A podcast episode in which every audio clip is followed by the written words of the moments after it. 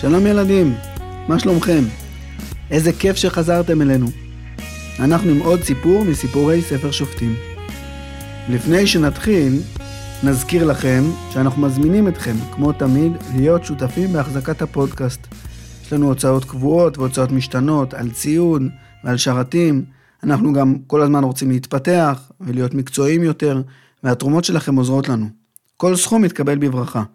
אפשר לשלם דרך קישור בדף של הפרק, שמכניס אתכם לקבוצה נסתרת בפייבוקס, שם אתם יכולים לתרום כל סכום. תודה רבה לכם. אני רוצה לומר עוד משהו לפני שאנחנו מתחילים את הפרק. בפרק הזה אנחנו מסיימים את סיפור פסל מיכה, ומתחילים את הסיפור האחרון בספר שופטים. סיפור פילגש בגבעה. זה סיפור עצוב וקשה, מהקשים ביותר בתנ"ך, ואני מעדכן אתכם כדי שתוכלו לשקול האם אתם רוצים שהילדים שלכם ייחשפו לסיפור הזה.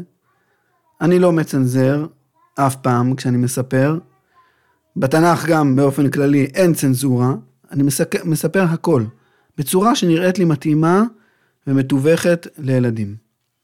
אני לא אומר דברים לא נכונים, אבל אני גם לא מפרט ומעריך במקומות שלא כל כך נוח לשמוע. אני חושב שהתנ"ך והמקורות התורניים שלנו לא מצנזרים אה, גם אסונות וגם תיאורים מיניים, מדברים על הכל בפתיחות מלאה. יש אנשים שמעדיפים להימנע מלדבר על כל מיני מושגים ומצבים משפחתיים ומיניים עם הילדים שלהם, ואני מכבד את זה, וזה גם תלוי ב- ביכולת של כל ילד. באופן אישי, אני לא נמנע מלדבר ולהסביר בשפה פשוטה את כל מה שמסופר. בסופו של דבר, הילדים שלנו נחשפים להכל. והם עלולים דווקא, אם אנחנו לא נספר, לשמוע את זה בלי תיווך ובצורה לא מותאמת. במקרים שהמידע וההסברים פשוטים ומתאימים לשפה שלהם ולמושגים שלהם ומגיעים דווקא מאיתנו ולא מאחרים, יש לזה יתרון, כמובן מתוך היכרות עם הילד וסיפורים כאלה בתנ"ך הם דווקא הזדמנות בעיניי לדבר על כל מיני דברים חשובים, אז אני רק מעדכן ומודיע שהיום אנחנו מתחילים את הסיפור הזה, ועכשיו לפרק. בפעם הקודמת, אתם בטח זוכרים, סיפרנו על שבט דן, שלא הייתה להם נחלה. הם שלחו חמישה אנשים לחפש להם מקום להתיישב. האנשים הללו, הסיירים הלוחמים, מצאו מקום בצפון ארץ ישראל, באזור שהייתה בו עיר צידונית שקראו לה לייש. הם חזרו מלייש למחנה של שבט דן וסיפרו על זה לראשי השבט. ומיד הם קיבלו את המשימה לצאת עם 600 לוחמים לכבוש את העיר לייש עבור שבט דן. 600 הלוחמים התארגנו, התאמנו קצת, ארגנו לעצמם ציוד למסע, ואחרי תדריך יצאו למשימה הסודית. חמשת הסיירים שלנו אלה שמצאו את העיר לאיש, הלכו בראש. ומאחוריהם 600 לוחמים משבט דן. הליכה מהירה. בשקט. בלי להוציא מילה. חמשת הסיירים הלוחמים כבר הכירו את הדרך טוב מאוד. הם ידעו בדיוק לאן הם הולכים. ועם הלוחמים שהלכו מאחוריהם, הם גם הרגישו מאוד בטוחים בדרך. הם הובילו את הלוחמים בדיוק באותה הדרך שבה הם הלכו כמה ימים לפני כן. וגם הפעם הם עברו בהר אפרים, והתקרבו לבית של מיכה. רגע לפני שהגיעו לבית של מיכה, הסיירים עצרו וסימנו לכולם לעצור. אתם יודעים שלוחמים שעושים מסע צבאי מלחמתי לא מדברים כשהם הולכים. הם מתורגלים בדיוק איך ללכת, באיזה סדר, באיזה קצב, ויש להם סימנים מוסכמים לעצור, וסימן להמשיך ללכת, יש להם סימן להסתדר בצורה כזאת, בצורה אחרת, בשורה או בחטא כשצריך לכנס את כולם. וללוחמים הסיירים הייתה תוכנית. הם סימנו לכולם לעצור, להתפרס בצורה שכולם יוכלו לשמוע, ואחד הסיירים התחיל לדבר לפני כל הלוחמים. חבר'ה, כמו שאתם יודעים, אני וארבעת החברים שלי עשינו כבר סיור מקדים, ובסיור המקדים עברנו בדיוק פה בהר אפרים. יש פה בית מיוחד מאוד. בית עם אפוד, עם טרפים, עם פסל ועם מסכה, יקרים ושווים וטובים מאוד. עוד מעט תראו בדיוק איפה הבית הזה, ותראו מה אנחנו הולכים לעשות. הוא סימן לכולם, והם המשיכו ללכת, והתקדמו קצת, כמה מאות מטרים, עד שהגיעו לבית של מיכה. בכניסה לבית עמד הנער הלוי, שהיה הכהן של פסל מיכה, שסיפרנו עליו. שלום, מה שלומך? איך אתה? הסיירים פנו לנער הלוי. יופי, אני מצוין. הנער זכר את הסיירים. הוא הסתכל עליהם, וברגע הוא שם לב שהפעם מאחוריהם עומדים מאות לוחמים מוכנים לקרב. אחרי שהם אמרו שלום אחד לשני, הסיירים שאלו את הנער הלוי, הכהן, בקול די קשוח, תגיד, אפשר להיכנס רגע לבית שלך? אנחנו צריכים רגע איזשהו סידור קטן. כן, בטח, אני אבוא איתכם, אני אקבל את פניכם. לא, לא, לא. רגע, תישאר רגע כאן, אנחנו צריכים רגע מקום סגור. אפשר להתכנס בחדר שלך, בבית שלך? הנער הלוי רצה שוב להציע שהוא יבוא איתם. זה היה לו לא כל כך נעים שייכנסו אליו לבד הביתה. אבל הוא ראה את כל הלוחמים שמאחוריהם, והרגיש לא כל כך נוח להתנגד, ואפילו קצת פחד. חמשת הסיירים הלוחמים עלו אליו הביתה, ובינתיים הנער הלוי דיבר קצת עם הלוחמים שהיו בכניסה לחצר. לא עברו חמש דקות, אולי שבע, וחמשת הסיירים יוצאים מהבית של הנער הלוי כשהם סוחבים איתם ציוד. הנער הלוי הסתכל עליהם. רגע, מה זה? זה, זה היפות והטרפים שלנו, של מיכה. מה אתם עושים? אחד הסיירים נעצר, ביד הוא לפת את החרב שלו, ועם האצבע של היד השנייה הוא סימן על הפה שלו.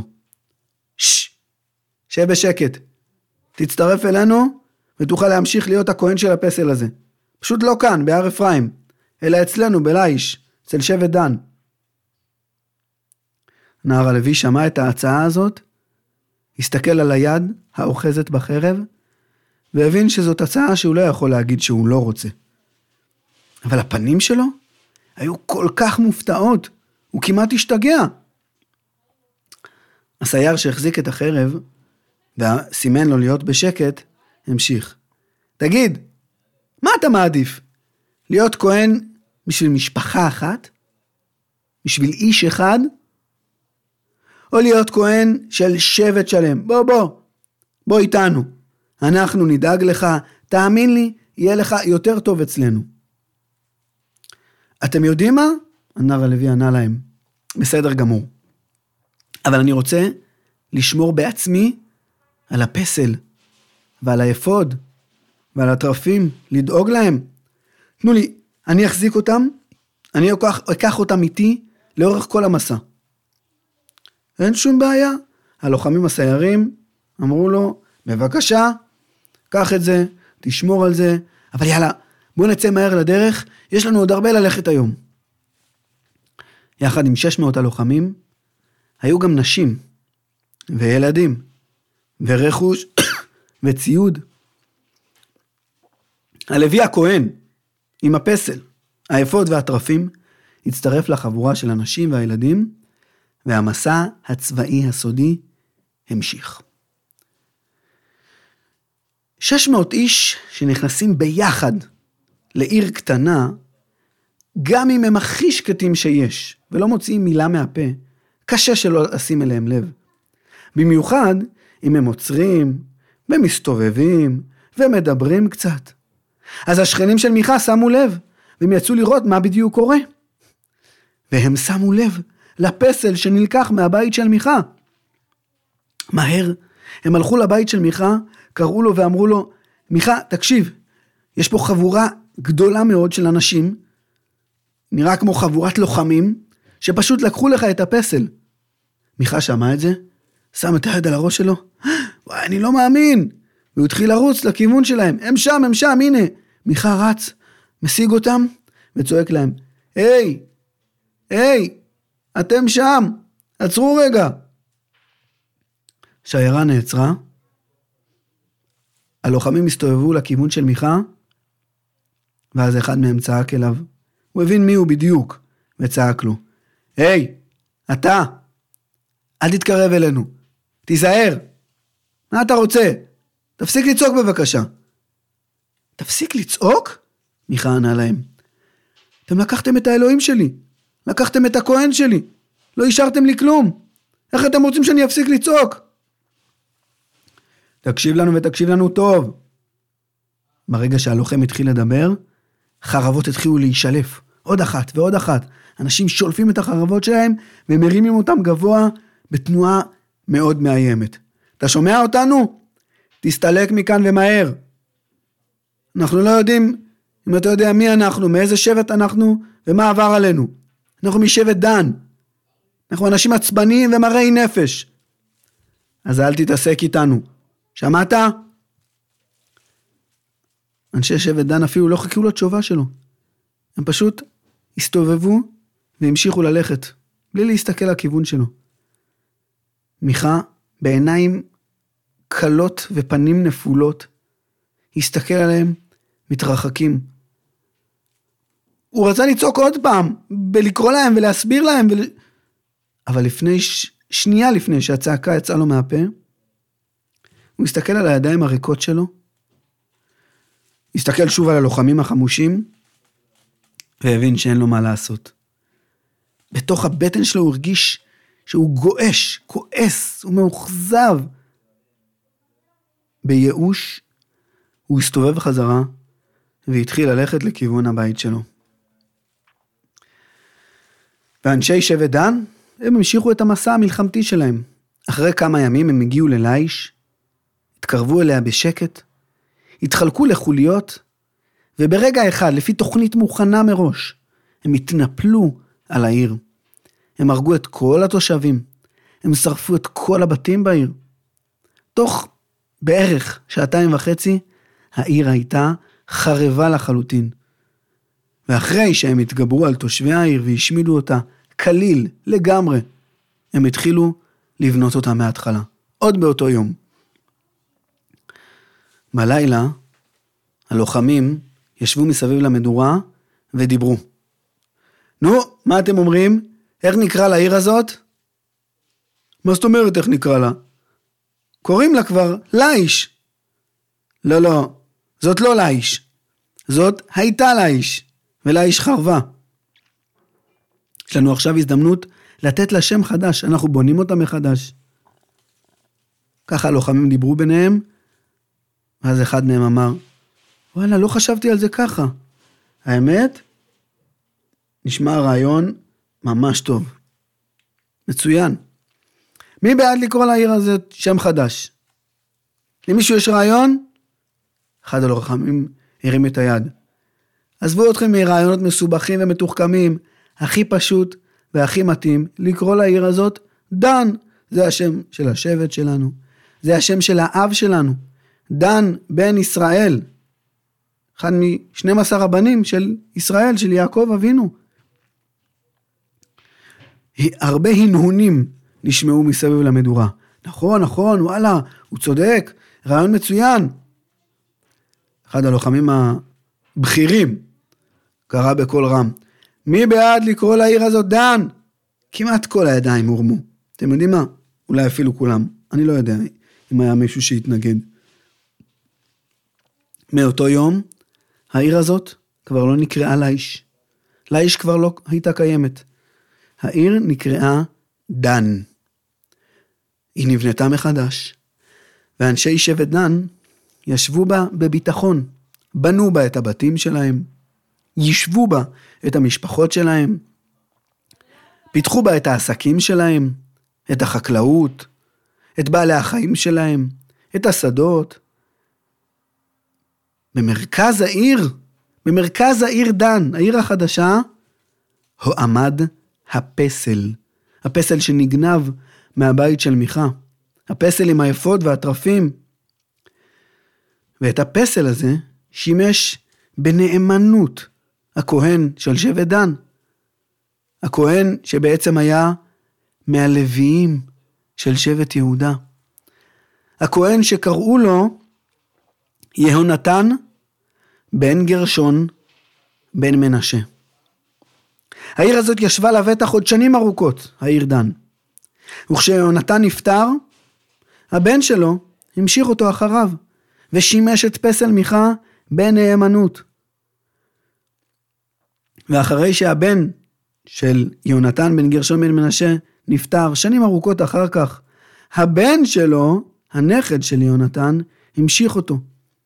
וככה דור אחרי דור, ביציבות ובהמשכיות, שימשו יונתן בן גרשון בן מנשה, וכל צאצאיו בכהונה של פסל מיכה של העבודה הזרה הנוראה הזאת.